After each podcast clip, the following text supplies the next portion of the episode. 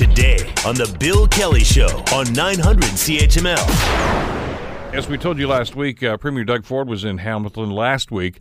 Uh, we had Keenan Loomis, the president and CEO of the Hamilton Chamber of Commerce, uh, in to talk about that. Uh, we didn't have access. There was no media access, essentially, for the premier. But uh, we're told that there were some issues that were dealt with uh, with the meetings with the business community. Uh, to bring us up to speed on that, Donna Skelly, MPP for Flamborough Glanbrook, and also the parliamentary assistant to the Ministry of Economic Development, Job Creation, and Trade, uh, joins us to talk about this. Donna, thank you for the time. Good to have you with us today. Happy National Radio Day. My very first job in broadcasting was at CHPMF in Pointe Blanche. Uh, we all have it in There our blood. It's, it's part of the DNA, I guess, isn't it? It is. Let me let me ask you right up front of why the meeting? What what was the the motivation for this? I mean, there are a lot of communities in this town that are or this province really that are crying for the premier and his attention at this stage. Uh, to spend an afternoon in Hamilton with business leaders, what was this all about? Well, I've been working on it for quite a while, and uh, I'm passionate about our community, the entire city, and I really believe in my heart, and I think the Premier now believes that Hamilton, I say, the key in turning the province around, not just a key, but the key in terms of what we can do, what we can provide to ensure that there's economic prosperity right across Ontario. And if you think about the places that we toured, we began at the air, uh, rather the harbor, which uh, our, our listeners may not know, but it is the largest port on the Great Lakes. It has it is the busiest port on the Great Lakes, and then we went to Dofasco and had a private meeting with um, executives, senior executives at Dofasco to talk about the impact of tariffs and uh, what can be done and, and can't be done, and, and how it's uh, you know that's threatening really thousands of jobs. From there, I wanted him to see the West Harbor GO station because uh, you probably have been in a similar situation, but I don't know how many photo ops I attended at the West Harbor GO station talking about all day go. And he just watched the tumbleweeds and we talked about, I think there are only about three or four trains out of there daily and none on weekends. From there, we went to a, a local farm to Bennett's and then to the airport. And my point was to show him the connectivity, the multimodal connectivity to, to move goods um, in and out of Ontario, uh, across Canada, and of course um, to our southern neighbors, our, our biggest trading partner. Hamilton is the key to economic prosperity, and I think the Premier recognizes that now. All right, with all this important stuff going on and all these important leaders and, and this this this opportunity to, to, to school the premier about what was going on, especially in this particular area, why limit and actually, in, in to be clear about it, eliminate any access uh, from the media to talk to the premier about this? Uh, he was actually given access um, at the end of the round table. CHCH was there. Anybody that had been there was welcome to interview him, and they had unfettered access to him. I didn't think it was appropriate. The reality is, business leaders don't want to be used as political backdrops. And I know it's a shift from the previous government where announcements were made and remade and, and announcements were made about projects that didn't have money or had been announced prior to the day that they're being reannounced and the media is there. This was an actual working session. We didn't want this to just be an elongated photo op. We met, and business leaders, as I said, are more frank when the media isn't in the room. Anybody who had shown up at the end of the day would have been able to speak to uh, anyone at the, if they wanted to, anybody who attended the meeting, and certainly the premier and myself. As I said, CH happened to show up. They waited. They got their interview, and uh, he was quite willing to speak to them about it.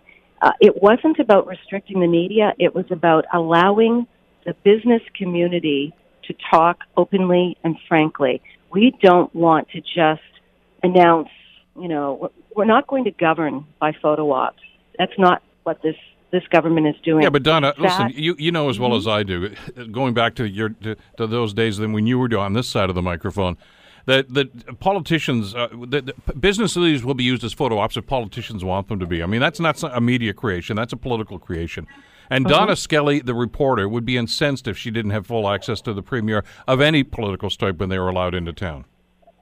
But Donna Skelly, the reporter, would have shown up, gotten out of her office, and gone down to where the reporter, the premier, was going to be, as did Brett Dixon, and she got the interview. So where was the where was why is that?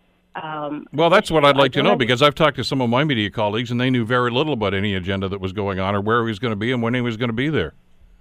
because we wanted But We so want- so CHC, CHCH got inside track then. Is that what you're saying? No, not at all. I didn't. Uh, I didn't give CHCH. Culprit Dixon. I don't know how she got. She found out about it, but she did her job, and she was there, and she got the interview. Um, I didn't give. Trust me, I didn't give CHCH. There's a history there, so I did not give CHCH any um, uh, in, inside track. But Bill, this wasn't about the media. This was about business leaders, and you can criticize us, but in ten weeks from now, or in three months from now, when we come back with a concrete list of things that were accomplished. I think that that's far more important than photo ops along the way. I wanted to actually. I know it's it's it's. Um, we're not asking for photo ops. Donna, the media were not asking for photo ops. They're asking for access so they could talk to the premier about the questions they wanted to ask. They could have been there, Bill. I didn't stop anybody. Why weren't they there? I'm just telling you that Call Britt. there was there. I'm telling you, Britt. There was no there was no problem. I, I would have, and I'm I'm interview. You're interviewing me now. You could have interviewed anybody. Could have been there. Our priority was not the media. Our priority was talking to the business. Well, that's no, My that's I know that's pretty obvious that this, my- this my that Mr. Ford's priority- priority is not the media. He seems to to, to My scoot, scoot any possibility not- to talk to them or be inquisitive. No, he wasn't though, Bill. But you're you're being unfair. He was there. If you had been there, he would have spoken to you. So I know it doesn't fit your timetable or someone else's timetable. Our objective, my objective, was to ensure that the people of Hamilton have an opportunity to to present the the um, the interesting and unique uh, qualities of this city that will help propel us and the province forward in terms of economic prosperity. It wasn't about media engagement. You could have spoken to him and me or anyone else afterwards. Your priority may have been different than ours, but our priority was Our to priority was to talk to the premier. And you could have. And, Yeah. and you could have. Absolutely, you could have. Well, in hindsight, why- it's easy for you to say there, that in hindsight. you- And the fact that there's only one reporter there from one media outlet tells me that that, that maybe there's well, well, there was a lack of well, information here. That's- Which is that's not unlike fine. what some of the other but- media but- conferences. And I don't know this is listen, Donna, I get it. This hang is on. not your call, but it's very troubling. Very troubling it's- for somebody that was promising transparency and, and honesty uh, to basically uh, run and hide from the media questions. And, and we've talked about this with the media conferences that he's held before and the hand clapping and, and some of the other stuff that's going on. And I was kind of hoping it would be a better situation in Hamilton, and sadly it wasn't. But anyway, Well, I, I get that, and, and I will you're going to. I know you're going to disagree. that I get will that. argue that we did what we wanted, which was to Of course have you did what you wanted. discussion with the stakeholders, not the media, the stakeholders. And the media may be upset, but the media could have been there at the end of the day. They chose not to. Instead, Nobody chose not to, Donna. not. No, no. Now you're assuming. Now you're assuming. I'm telling you that there was little to no information uh, given to the media about this visit at all, and and that's very unusual for elected officials. But anyway, you're It you're, you're going to continue. You're going to continue to defend it. I get No, that. I get I'm that. happy that we aren't governing by photo op. We are governing and getting things done, which is unusual and unlike No, I, I don't want government by photo op. I want government by transparency, and, and we're not getting a whole lot of that yet. And I'm hoping that changes. That's all. Anyway, listen, we only got a couple of minutes left. Uh, one of the other issues that I'm sure came up was LRT, and I know it's been something you've been talking about for a long time. Uh, and there, as you have heard, uh, this is not the media generating this. I'm hearing this from political circles and a number of people on city council. They're very concerned about the viability of the billion dollars that was committed to the project right now. And uh, you tried to add some clarity to that, Yes. which is I heard, which is that we're sticking to our original commitment. Um, the money is there for LRT or other forms of transit and um, approved projects. I think it was pretty clear. We sent out. I, I hadn't heard about it actually. To be very honest with you, other than um, somebody said I was I was speaking to the spec and they said we heard that you're canceling the funding and I said no, we're not canceling the funding. I don't know where you're hearing this.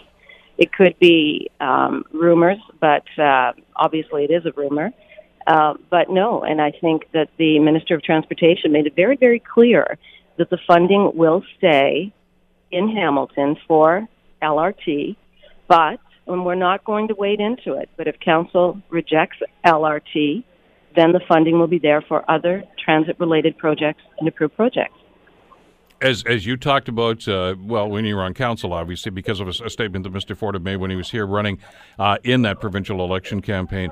But but has the government made any hard and fast decisions about other budgetary things? And you can understand some of the trepidation here, Donna, because I mean, during that same election campaign. Uh, the Ford campaign also said that they were going to stand by the, the, the, the, basic income project and see that through and, and look forward to looking to the data that was going to be accumulated. And that was on the chopping block before the ink was dry. Well, uh, Bill, all I can share with you is that this was raised last week, and I think it's pretty clear. There was a news release sent out to, uh, I'm not sure if it was sent to all the media, but the spec had requested it, and a comment was, was shared with them from the Minister of Transportation.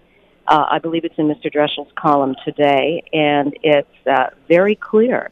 Um, yes, this province is in trouble. I can tell you when you talked about the the pilot project on basic income, that was announced without any funding source. We would have been, it would have cost uh, Ontario taxpayers 17.4 billion annually.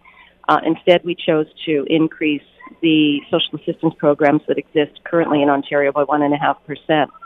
We couldn't afford to, to, to finance that because it would have been about an extra six to seven percent increase on our HST, which I don't think um, Ontarians were really able to uh, to to swallow or to accept. And that's that's so, interesting. That's an interesting angle on that because actually, when the minister canceled the program, she said it was because it wasn't being it was not effective, and it had nothing at all to do with funding. She didn't mention that at all uh, in that time. So it's uh, but, oh, so we're no, getting no, mixed messages actually, here.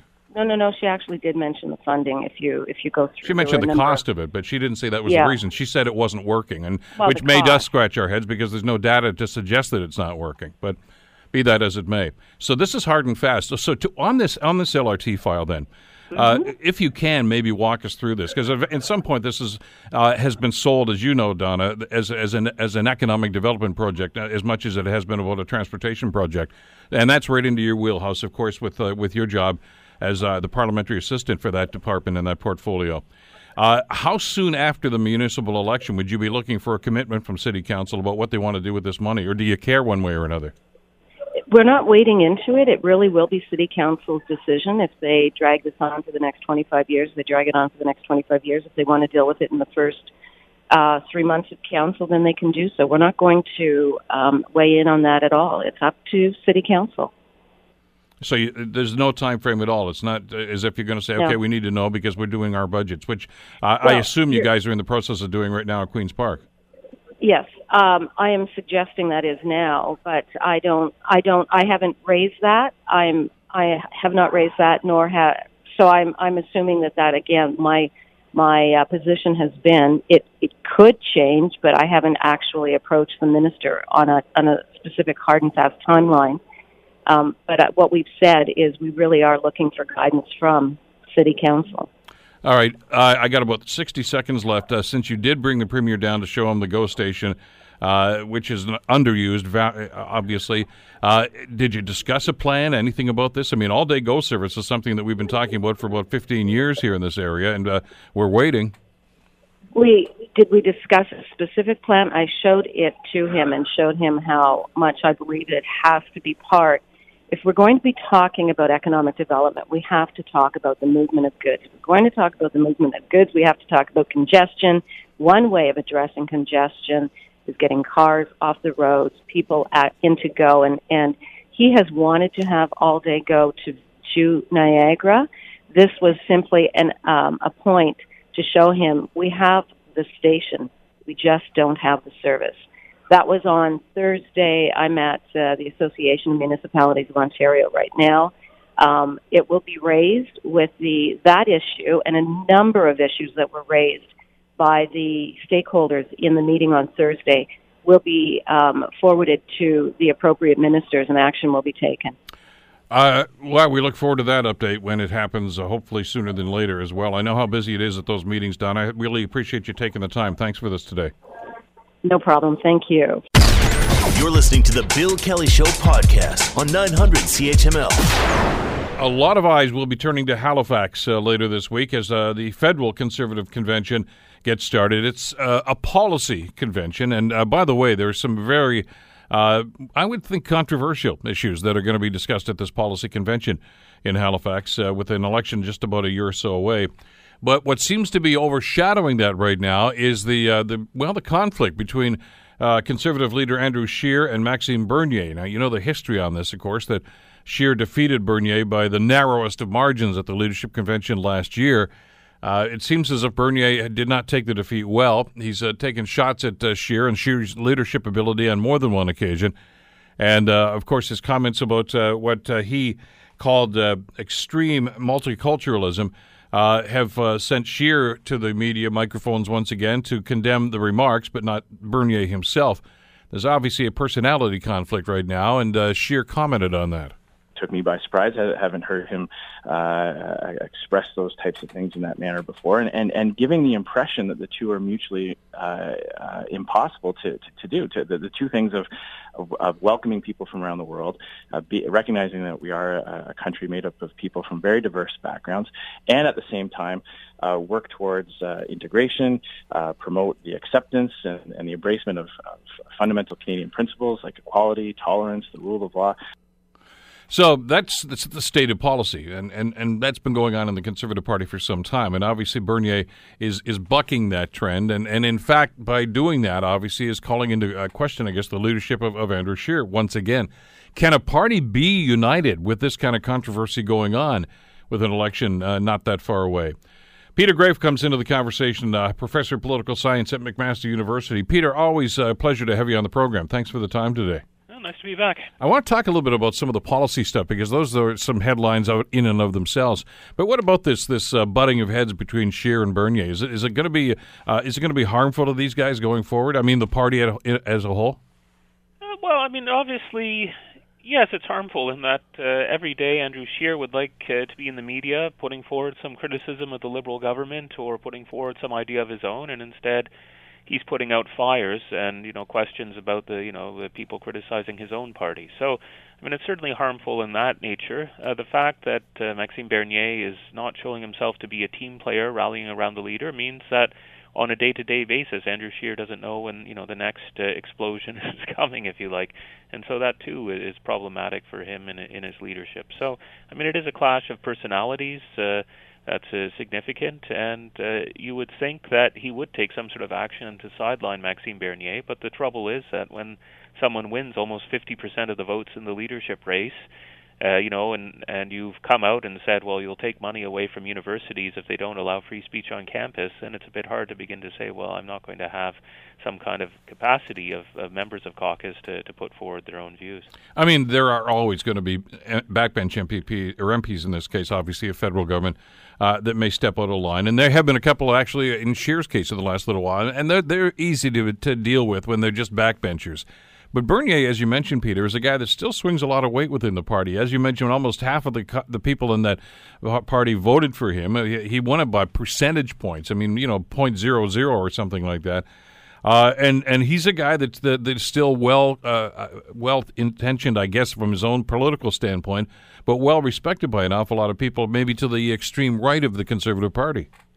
Yeah, I mean, I think upon winning the leadership, uh, Andrew Scheer made the mistake in not bringing Bernier much closer to him and giving him much more uh, significant responsibilities. You know, had he done so in a situation like this, well, then he could have began taking away those responsibilities. In some ways, it's actually easier when people have a step to go down to deal with the discipline than if really the only thing left is to, to boot him out of caucus uh, when he's such a significant player.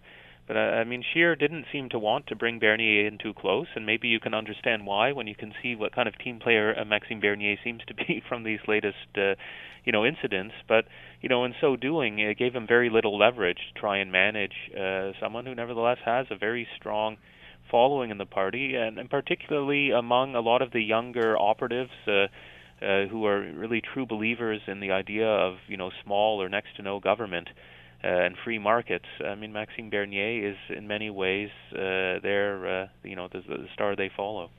It's like that classic line from The Godfather, isn't it, Peter? You know, keep your friends close and your enemies closer. Is that is that a political moray too?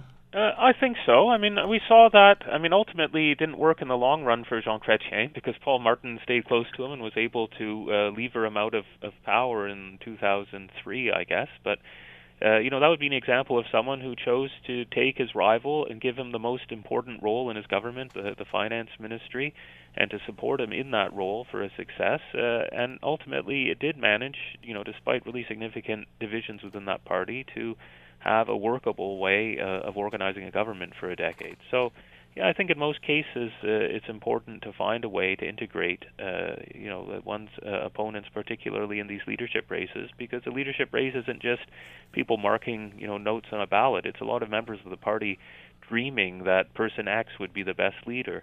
There's, you know, 50, you know, maybe not 50% who thought, you know, he was the best leader because he picked up votes from the other candidates, but there's a significant chunk of young conservatives who saw Maxime Bernier as a way forward.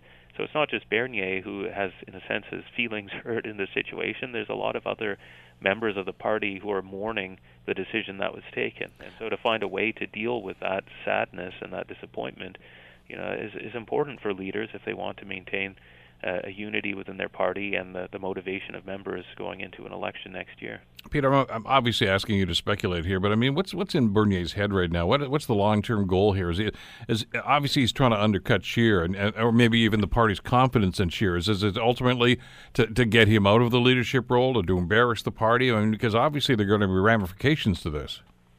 Yeah, I mean, I don't know if Maxime Bernier's lesson that he drew from the last leadership convention is that he's never going to be leader of the Conservative Party of Canada. And so then what does he do after that? I mean, given a bit more time to reflect and a bit more time to to be uh, serene, you know, he might come to uh, different and less destructive kind of options. But I suspect his his decision is well, he wants to actually push forward a number of ideas and to be an idea leader in the party, including ones that are uncomfortable to the current leadership. So I think that's the role he's given himself in this in this moment. You know whether the the manner of pursuing that is is the best is is another question to ask. But you know clearly he sees he's not going to be a cabinet minister of any importance should the Conservatives form a government in a year's time. So if he wants to make a difference in politics, it's less at that level than in trying to push the Conservative Party in certain directions, whether it's in uh, getting rid of supply management, or I mean, a bit more surprisingly, given his campaign, which was really about free markets and in otherwise being very libertarian, let people be as they are. But there's also seems to be a, a desire to try and push back against some kind of concept of diversity or multiculturalism in Canada that we've, we've also seen as an idea that he's championing in this moment. When we look at some of the things they are going to discuss, uh, some of these policy initiatives, uh, you wonder if they're more reflective of some of the things Bernier was talking about during the campaign. Uh, you mentioned about, uh, for instance, supply management. Uh, the, one of them about is the idea of scrapping supply management of agricultural products. Uh, they're talking about regulating abortion, repealing gender identity legislation uh, et cetera, et cetera. In other words, moving uh, what some people thought was a party that was trying to appeal to the centrists, uh, moving the far more to the right again. Yeah, I mean, I think there's a real uh, difficulty in the Conservative Party because it's an ideological party, and and it's really being inflamed at the time at the moment by groups by the rebel mania, uh, rebel media. Um, there's a lot of people who've been very interested in you know Jordan Peterson and his kind of uh, uh, you know the, the the ideas that he's putting forward. And so there's a base that really does want to push the party on a number of these issues in, in a direction that probably uh, doesn't reflect uh, what's going to be popular in the upcoming election. I suspect we'll see a great deal of stage managing uh, at this convention, as at any convention, because the real point, from the point of view of the Conservative Party, is that uh, Andrew Scheer gets a platform to put forward whatever ideas are going to frame the Conservative election uh, platform next year. And I mean, I'll be interested to see them because in many ways the opposition to date has been much more focused on things like the price of swing sets, uh, you know, for the prime minister and so on, than on a vision for the country. And so, you know, it's a moment to begin to put that forward to build towards uh, the next election. And uh, I presume that the party operatives, but also, you know, people who go to these conventions are also interested in seeing the electoral ses- success of the Conservative Party. So I would presume that a lot of the more controversial issues are going to be uh, if you like, uh, downplayed, uh, not brought to the floor of the main convention because they have, you know, policy discussions uh, sort of privately in small rooms before they get to a small number that are brought to the full convention. So there may be, you know, one token issue that will be important to a more uh, socially conservative uh, or radically conservative base that will be put forward, but I suspect the rest will be fairly meat and potatoes uh, smaller government issues, uh, and will reflect the kinds of themes that Andrew Scheer wants to bring forward and will be bringing forward in his convention speech. Obviously, this is where strategies are developed. Uh, the platform is the platform, but obviously, this is supposed to be geared towards winning that election next year. Uh, and, and, and if there's one thing we learned in politics is you can't just run and say, well, I'm not that guy. You've got there's got to be something of substance here in, in what they're trying to do here to present an alternative. Uh, and and clearly this is this is a, a I guess the main chance right now for them to actually identify and brand themselves. Yeah, well, I think most Canadians really don't have much of an idea who Andrew Scheer is, and so it is an important moment for them in, in building for that convention to put that forward and to begin to put forward the ideas that will distinguish themselves from the Liberals in the next campaign. Mean, clearly, there's a bit of fatigue for the current government, as you'd expect. You know, about three years in, um, but I, I don't think the Conservatives have necessarily gone much beyond that to explain why they'd be the alternative, or even to to name the specific problems that uh, are there with the government. I mean, they have maybe a laundry list, but I don't think they've really framed them up. So it is a moment for them to do that. I mean, it is also you know remarkable uh, for me to see that you know Andrew Scheer has been there now well over a year, hasn't really put a mark with the Canadian public, but the uh, the Liberals themselves haven't really done much to brand Andrew Scheer themselves in terms of trying to create you know a less flattering image. So in a way, you know the Conservatives have the sort of fortunate situation of being able uh, to start fresh with a blank slate with Andrew Scheer in this convention and really begin to build what he is. Uh, looking forward to next year's election. I, I agree with you totally. I, I, I mean, just by way of comparator, I mean, in the Liberals' uh, attempt to find a new leader, first it was Stéphane Dion and then ultimately Michael Ignatieff. Uh, the Conservatives jumped all over those guys within 24 hours of winning the, the, the, party leadership and tried to identify them. And, and a lot of people I've talked to have said the Liberals had a missed opportunity here to do that with Andrew Scheer. Yeah, I mean, and in fact, we don't really know. I mean, in the very first days after he was elected, there was a bit of a push to say he's way too conservative.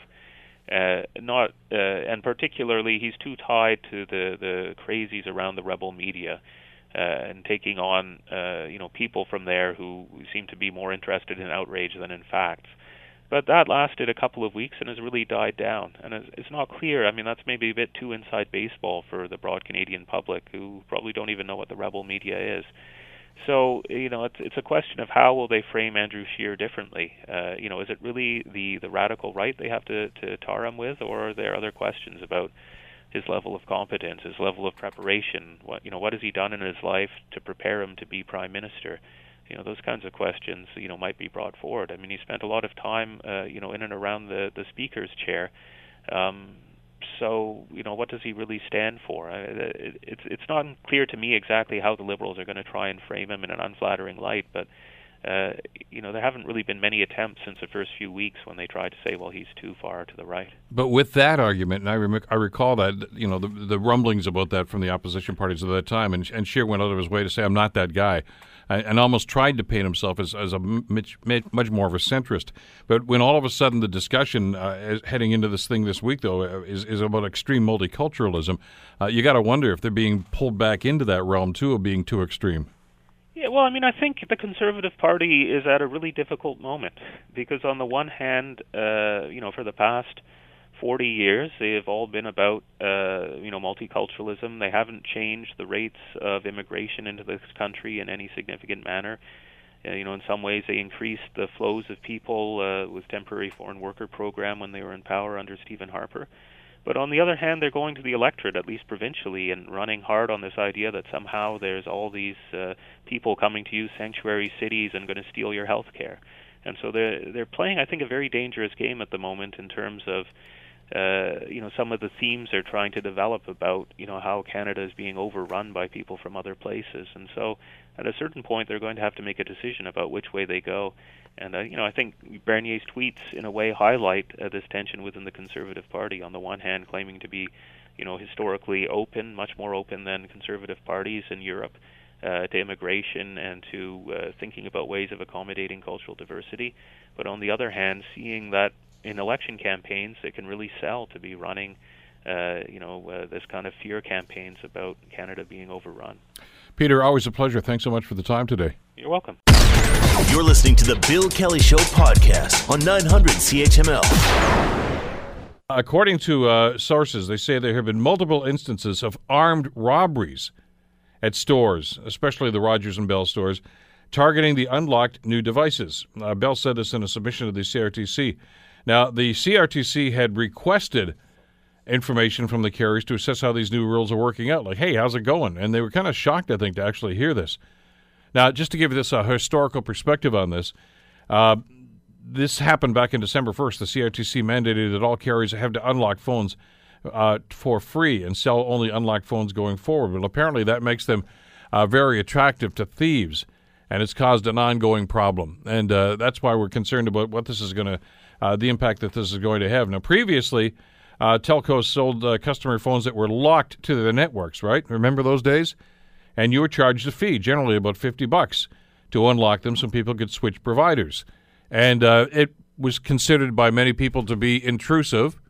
And they said, "What? L- listen, we don't want to have anything to do with this." Well, uh, what has happened then, of course, is that uh, the the CRTC and the government responded and said, "Okay, you have to unlock phones." But uh, now we're starting to deal with the consequences of that decision.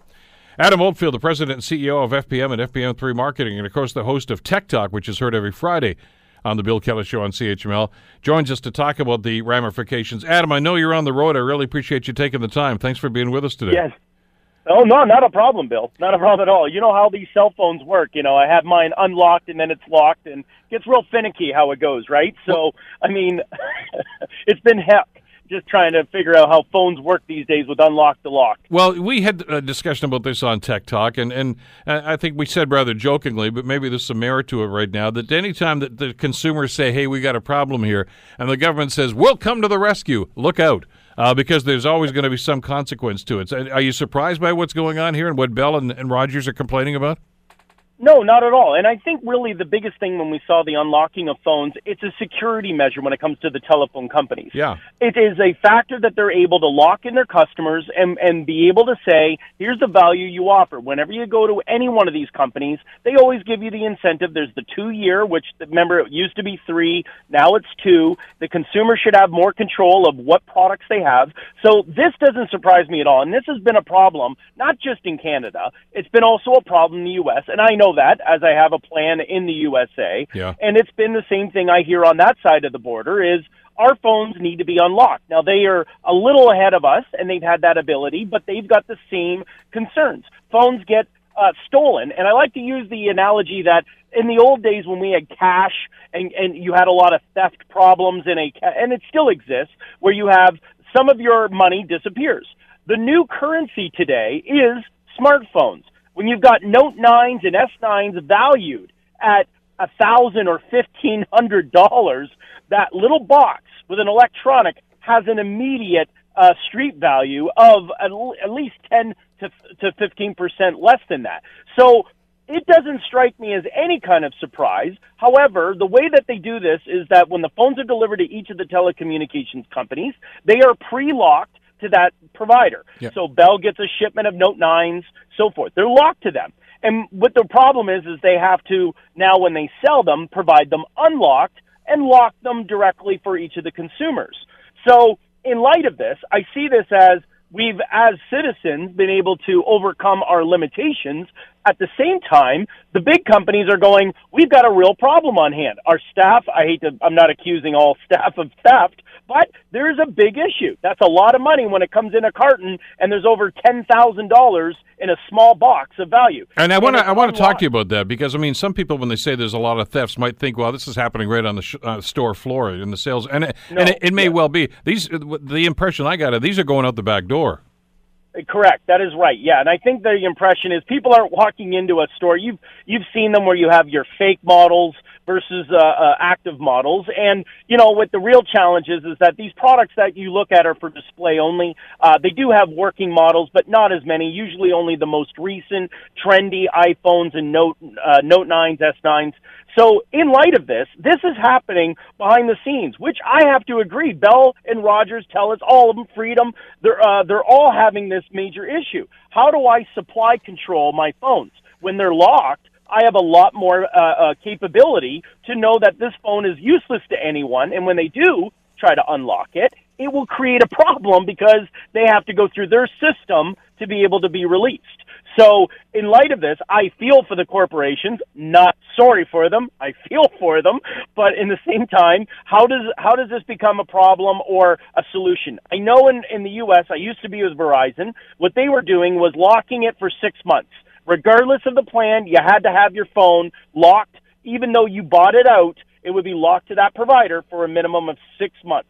Now, they're getting a lot of heat on that side of it, but it gives them security. Their products can't be easily out the back door and on Kijiji in a matter of days. But they've even Verizon down in the states has, has, modified their program now, haven't they? And I know that they agreed to that initially because they got what was it, more bandwidth or something from the FCC. So That's they right. said, "Yeah, right, okay, we'll do this." But I yeah, guess they're facing the same problem right now. And my understanding is Verizon now is is actually well, I don't know if we're reversing it, but now uh, they're locking phones until they're actually activated. In other words, that that phone's going to be locked until I buy it, and then they'll say, "Okay, fine, we'll unlock it for you now," because you're going to put it in your pocket and walk out the store. Even one step further, they'll unlock it only after a minimum of three to six months. Ah, okay. That's, so when you buy it, it's technically it's it's not you can't walk out with an unlocked phone and go to AT and T immediately. Uh, but they are locking it for a minimum of three to six months. I don't know what the exact number is, but they will at six months allow you to unlock the phone at that time. So what they're doing is they're just putting a little level of security, and they're getting a lot of heat on that in regards to how they're managing it. So from that perspective, I think Canada could learn from that. I think that's fair to put a minimum of 90 days on a phone that's recently purchased on their network to give them a little more security and safety, knowing that they're spending millions of dollars on these phones. And to have them walk out the back door and immediately be valued on the street at one third the price uh, at their cost, that's a serious problem. And they got to come up with solutions on how to best manage that. Yeah, I'm not going to crawl crocodile tears for Bell or Rogers or Telus. I think their their profit margins are in pretty solid shape right now. But by the same token, we've talked on Tech Talk, Adam, about how expensive these things are, and and like you say, most of the newer models right now, you're looking at a thousand or more than than a thousand bucks for most of them. So there's a huge investment here, and, and and I mean this is let's face it, this is this is theft on a grand scale to be taking boxes and boxes of these things and uh, you got a feel for them. And here's the CRTC, on the other hand, that actually forced them to do this, thinking we're going to help the consumer out here because we're getting all kinds of consumer complaints about this. Do they not That's think right. about what the ramifications would be? Well, I don't think anyone assumed this would be a problem. We always sometimes make rules in these degrees and not realize the ramifications until after they're in place. So when I when I look at this and I say, okay, we have now uh, an open market for the consumer, um, rightfully so. Each of these Bell companies and Rogers and Telus companies, they have a right to protect their inventory. And part of this is their inventory is really an open book. And as we mentioned, you can take it anywhere and make it work. So in light of that, we don't know of any of these challenges, and we'll probably hear about more of them, Bill. This has only been uh, in the last uh, eight eight months that the unlocked phone problem has become a pro- has become a bigger issue. And I think as we see the more expensive phones come out, we know that these phones are huge, huge value. Just that you you said it well. These are not minor theft. If we're talking about ten Note nines, that's equal to ten thousand dollars. Ten thousand street more than that. It's almost actually fourteen thousand dollars in street level value for them.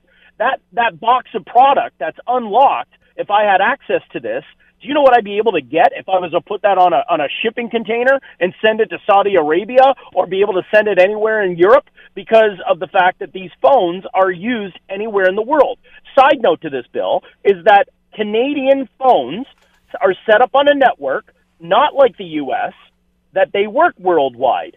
American phones do not always work in Europe. They're on a different signal. They don't work 100%, which makes Canadian unlocked cell phones even that more valuable worldwide. Well, and I've heard stories because of that. That uh, not surprisingly, that uh, this is not by by the way a bunch of kids that are, are, are ripping these things off. This is organized crime, and and a lot of these organized crime groups from the states are now targeting Canadian outlets uh, for those thefts because they know that there's a worldwide market for it. Absolutely. This market is probably almost valued more than what we're seeing with cannabis and cocaine at that matter. I mean, this is like bricks of gold being shipped in a paper box with electronics inside of it. And so the, this is where the market value, if I was looking at sort of the black market, this is truthfully in a Canadian value. I mean, 1,000, just to give you a perspective of value here, Bill, 1,000 Note 9s, which could easily fit in the back of your SUV, is worth $1.4 million street value. Wow. 1,000 of them. So if you took a thousand at 1.4 million dollars, and that's Canadian, taking that into a here's a phone that's uh, brand new, available on the market, unlocked, and and you could do whatever you want with it. I can totally see that the telco companies are all going, we need something from you, CRTC, to help us protect our investment. Why, why are we going through the process of doing that? You're putting us in business, uh, in a loss position, and it doesn't make sense. And that's only a thousand, and that's uh, Note nine. So times that by how many more uh, uh, volumes that that could equate to. So this is a serious problem. This is almost not. This isn't a joke in the case of like you said, uh, Jimmy took a phone and he's selling it. We're talking a very big value of 1.4 million dollars on a thousand phones, and that's a serious contention that CRTC needs to think about. So what's the solution here? You like that Verizon model down on the states? Should we look at that? Absolutely, absolutely. I think uh, if I was in charge, as I like to think of myself all the time in that position, I would I would say that 90 days, all phones related to that network would be locked. So in 90 days, if the consumer so wishes, they can at no cost uh, reach out to customer service by calling in or by going into one of their store facilities, proving their 90 days is up, and they will unlock that phone at no cost. That is a very fair price to pay. And for the consumer using it, they know they're not in any odds other than a 90 day usage uh, to protect the interests of, of the actual uh, menu or the uh, provider uh, from a theft issue. I think that is the best solution. Nobody usually buys a phone within 90 days uh, and if they have a problem in 90 days, they're going to go back to them and say, I have a problem with my phone or here's the issue. And you usually under a warranty period in that time frame would be able to exchange it or do what you want otherwise. So in this case, I feel in, in, in this is the best solution. I think the CRTC needs to look at it for the consumer, for the distributor, uh, and for the supplier. This is the best option. And just keep in mind as a postscript, I know we're almost out of time. Uh, if if they don't rectify this problem and the stock losses and this theft continues, uh, the costs get passed on to consumers. So we need to be cognizant of that too. Adam, we'll look for you at, uh, on Friday for, uh, for Tech Talk. Thanks so much for this today. Thanks, Bill. We'll Adam Oldfield, of course, from FPM3 Marketing. The Bill Kelly Show, weekdays from 9 to noon on 900 CHML.